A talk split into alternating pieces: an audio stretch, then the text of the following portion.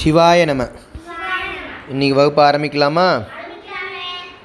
நூற்றி எட்டாவது குறள் படிக்க போகிறோம். நம்ம அதிகாரம் வந்து செஞ்ச நன்றியை எப்போதும் மறக்காமல் ஞாபகம் வச்சுன்னு இருக்கணும் அப்படிங்கிற பதினாறாவது அதிகாரம். நன்றி மறப்பது நன்றன்று நன்றல்லது அன்றே மறப்பது நன்று. நம்ம ம் சொல்லுங்களேன்.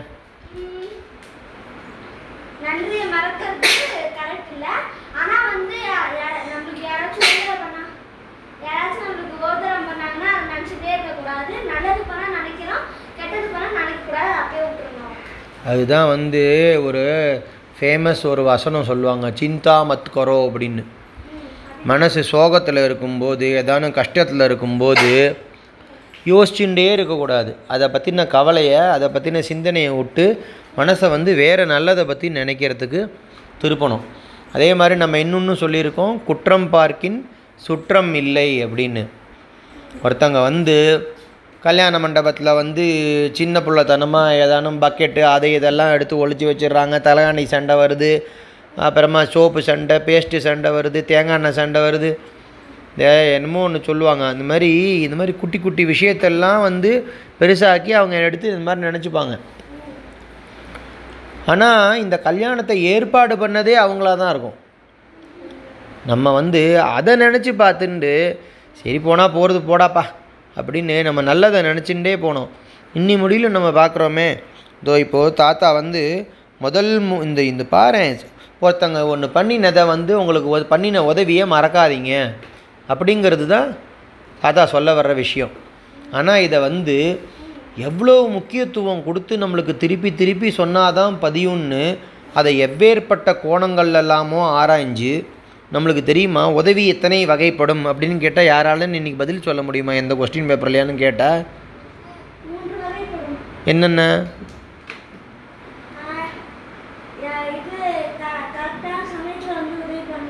சபாஷ். முதல் உதவிக்கு எவ்வளோ வெயிட் கொடுக்குறாரு தாத்தா. ம் உதவி பண்ணாமலே பண்ணுற உதவிக்கு வானகமும் வையகமும் மேலோகத்தையும் கீழோகத்தையும் சேர்த்து கொடுத்தா கூட அதுக்கு ஈக்குவல் இல்லைங்கிறார். அதுக்கு அடுத்த உதவி வந்து சரியான டைம்லி ஹெல்ப்பு. சரியான டயத்தில் போய் ஒருத்தங்களுக்கு அன்றைக்கி எனக்கு உடம்பு முடியாமல் போச்சு, டக்குன்னு பக்கத்தில் அந்த பிரகிருதி அப்பா என்ன பண்ணார், அந்த விவசாயம் பண்ணிகிட்டே இருப்பாள் அவர் மாமா பிரசன்னா அங்கிள், டபக்குன்னு என்னை கொண்டு போய் ஆஸ்பத்திரியில் எல்லோரும் அங்கே சு பக்கத்தில் இருந்த எல்லோரும் சீனியர் சிட்டிசன், சின்ன பையன் பார்த்தா அந்த மாமா தான் டபக்குன்னு என்னை கூட்டின்னு போனார். உடனே நம்ம இன்னி முடியலையும் அதை நம்ம ஞாபகம் வச்சுட்டுருக்கோம் சரியா? இல்லைன்னா இன்றைக்கி இந்த இந்த கிளாஸே நடக்காது அந்த மாதிரி. அதுதான் சரியா? அதனால் வந்து காலத்தினால் செய்த உதவி அது டைம்லி ஹெல்ப்பு. அதுக்கு வந்து ஞாலத்தின் இந்த உலகத்தையே அதுக்கு இந்த பக்கத்தில் வெயிட்டாக தராசு தட்டில் வச்சு பார்த்தா அந்த உதவி தான் வெயிட்டு ஜாஸ்தியாக இருக்கும் அப்படின்னார். அதுக்கு அடுத்தது வந்து சரி ஒருத்தன் பண்ணாமலே நீயே போய் உதவியை ஆரம்பித்து வைக்கிற, அடுத்தது வந்து டைம்லி ஹெல்ப்பு பண்ணுற, அதை வந்து அவன் பண்ணியிருந்தாலும் நீ பண்ணியிருக்கலாம், அவன் ஏற்கனவே அதானும் உதவி பண்ணியிருக்கலாம், அதுக்குனால நீ பண்ணியிருக்கலாம் அந்த மாதிரி வச்சுருந்தா கூட. மூணாவது சொல்கிறார் தாத்தா, பயன் தூக்காமல் இது பண்ணினா இது நம்மளுக்கு எதான லாபம் கிடைக்கும் அப்படின்னு அதை வந்து உதவியை வந்து பிஸ்னஸ் ஆக்கிடக்கூடாது, வியாபாரம் மாதிரி. என்னடான்னா சாமி கோயிலே இப்போ அந்த மாதிரி தான் பண்ண ஆரம்பிச்சிட்டாங்க. நான் எனக்கு இதை வந்து இதை முடிச்சுட்டா நான் உனக்கு பத்து தேங்காய் உடைக்கிறேன், நூற்றி எட்டு தடவை சுற்றுறேன். இவர் சுற்றினா பிள்ளையார் காத்தால் சுற்ற போகிறது. நம்ம நல்ல மனசோடு இருந்து நம்ம நேர்மையாக இருந்து நீ அதுதான் இவ்வளோ அதிகாரம் தாண்டி இதை வச்சுருக்கார் தாத்தா. தர்மத்து வழியில் பணத்தை சம்பாதிச்சு, தர்மத்தோட துணையை சேர்த்து, தர்மத்தோட குழந்தைகளை வளர்த்து, இன்சொல் கூறி, விருந்தோம்பல் பண்ணி, இவ்வளவும் பண்ணதுக்கு அப்புறமா இதை சொல்கிறார். படிப்படியாக நம்மளை கூட்டின்னு போகிறார். அந்த மாதிரி பயன் கருதாமல் செஞ்ச உதவிக்கு அது கடலோட பெருசு அப்படின்னு கொஞ்சம் கொஞ்சமாக படிக்கட்டை குறைச்சுட்டே வர்றார் தாத்தா. அதுக்கப்புறமா சரி உதவி ப பண்ணுறதோட முக்கியத்துவத்தை பண்ணுறவங்களோட உதவி இதை பற்றி சொல்லிட்டார். அதுக்கு அடுத்த மூணு திருக்குறள் வந்து உதவி வாங்கிக்கிறவங்கள பற்றி சொல்கிறார். நீங்கள் கொஞ்சோண்டு இப்படி எள்ளை விட சின்னது, கடுகை விட சின்னது, தெனை மாதிரி இருக்கிற உதவி பண்ணால் கூட அதை பணமர மாதிரி பெருசாக எடுத்துப்பாங்க அந்த உதவியோட பயன் தெரிஞ்சவங்கன்னு அந்த அதிகாரம் அந்த குரல் படிக்கும்போது அதுக்கு உதாரணம்லாம் சொன்னோம். நீங்கள் உதவி பண்ணுறது வந்து முக்கியம் இல்லை, அந்த உதவியை வச்சு அதுக்கு வெயிட்டு கிடையாது. அது யார் வாங்கிக்கிறாங்களோ அவங்களோட பலனை பொறுத்தது, அது அவங்களோட குணத்தை பண்பை பொறுத்தது அப்படின்னு கிருஷ்ணன் குச்சேலன் கதையெல்லாம் படித்தோம், கர்ணனோட கதையெல்லாம் சொன்னோம்.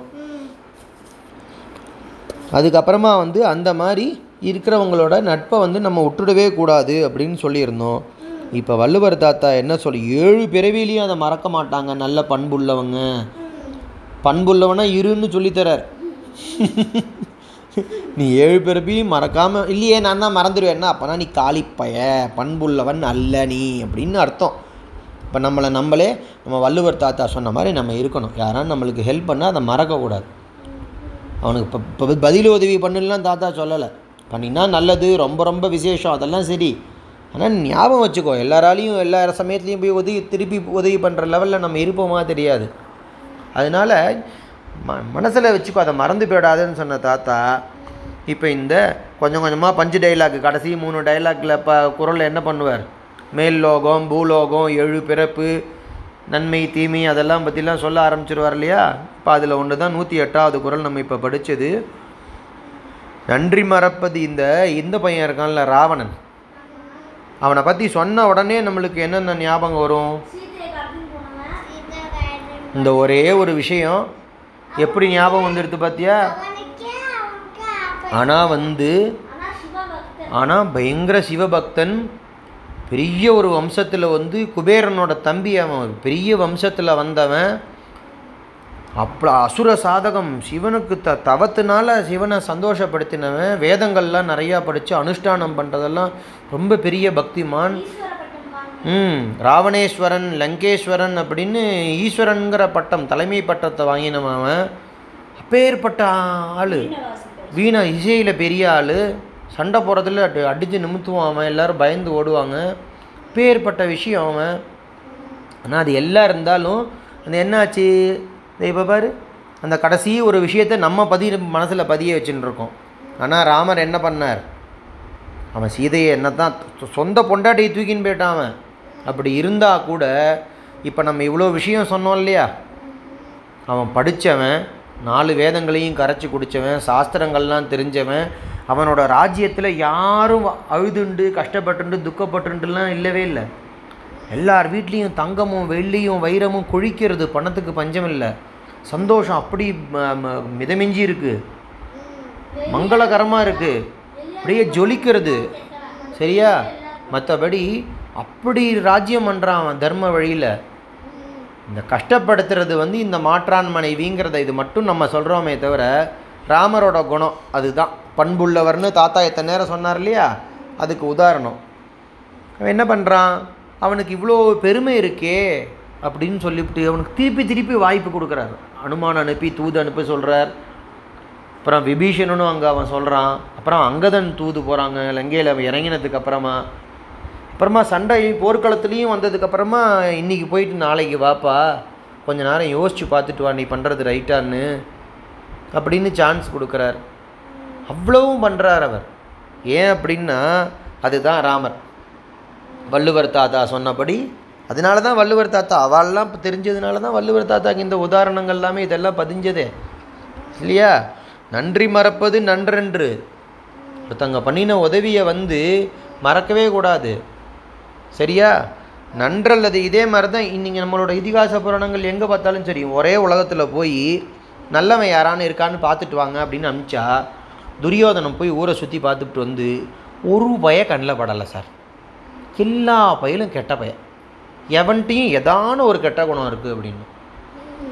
அதே ஒரு சுற்றி பார்த்துட்டு வந்து யுதிஷ்டிரன் இருக்கான் இல்லையா தர்மபுத்திரன், அவன் என்ன பண்ணுறான், எல்லாரும் யோகியமாக இருக்கான், எல்லாருக்கிட்டையும் நிச்சயமாக ஏதான ஒரு நல்ல குணம் இருக்குது. அதனால் அந்த பண்புள்ளவனாக இருக்கணுங்கிறது தான் தாத்தா நம்மளுக்கு சொல்லி கொடுத்தது. ம் ஒருத்தங்களுக்கு நம்மளுக்கு பண்ணி இது நம்மளோட இதிகாச புராணங்கள் எங்கே பார்த்தாலும் இந்த நன்றி மறக்காமல் இருக்கிறத நம்ம வச்சுப்போம். குரு சிஷ்யாலாக இருக்கட்டும், அம்மா பிள்ளையாக இருக்கட்டும், யார்கிட்டையானு வாங்கிறது கொடுக்கறது, நட்பு வட்டாரத்துலையாக இருக்கட்டும், நன்றி மறப்பது நன்றன்று. நன்றல்லத அன்றே மறப்பது. அன்றே அப்படின்னா ஒரு நாளைக்கு எவ்வளோ நேரம்? ம் டுவெண்ட்டி ஃபோர் ஹவர்ஸ் இங்கிலீஷில் தான் வருது. அப்படின்னா நாளைக்கு மறக்கலாம், இன்றைக்கி இன்றைக்கி ஞாபகம் வச்சுக்கணும் போல இருக்குது.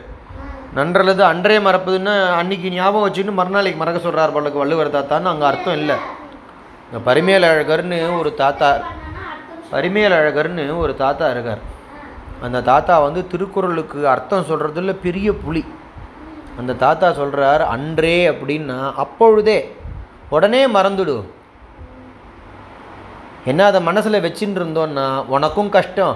இது இப்படியே செயின் மாதிரியே, நீ அவனுக்கு பழி பண்ணுறது, அவன் உனக்கு பழி பண்ணுறது, நீ அவனுக்கு பழி பண்ணுறது, உனக்கு ரெண்டு பழ இதுவும் குடும்பமும் அழிஞ்சு போயிடும். அதுக்கு தான் நம்மளுக்கு என்ன பண்ணணுங்கிறதுக்கு ராமாயணம் ஒரு உதாரணம், எப்படி வாழக்கூடாதுங்கிறதுக்கு அண்ணா தம்பிகள் இருக்கக்கூடாதுங்கிறதுக்கு மகாபாரதத்துக்கு ஒரு உதாரணம்னு ரெண்டு கதையும் நம்மளுக்கு கொடுத்தாங்க. அதனால் இந்த உதவியை வந்து ரெண்டு விதமாகவும் எடுத்துக்கலாம். நன்றி ம நம்மளுக்கு நல்லது பண்ணவங்கள நம்ம ஞாபகம் வச்சுக்கணும், கெட்டது பண்ணவங்கள மறந்து போயிடணும்னு ஒரு அர்த்தம் எடுத்துக்கலாம். இன்னொன்று என்ன பா தாத்தா பரிமேல் அழகர் தாத்தா சொல்கிறாருன்னா, ஒத்தனே உனக்கு நல்லதும் பண்ணியிருக்கலாம் கெட்டதும் பண்ணியிருக்கலாம், அவன் பண்ணினதை நல்லது எல்லாத்தையும் ஞாபகம் வச்சுண்டு அவன் பண்ணின கெட்டதை டபக்குன்னு அதில், அதுதான் நட்பு. அதனால தான் வந்து நட்புக்கு அவ்வளவு உயர்வு, பண்புக்கு அவ்வளோ உயர்வு அப்படின்னு வள்ளுவர் தாத்தா இந்த குறளில் சொல்லியிருக்கார். நன்றி மறப்பது நன்றன்று, நன்றல்லது அன்றே மறப்பது நன்று அப்படின்னு இந்த குறள். இந்த பாடத்தை இன்றைக்கி நம்ம இதோடு இங்கே முடிச்சுக்கலாம். ஜெய் ஸ்ரீராம்.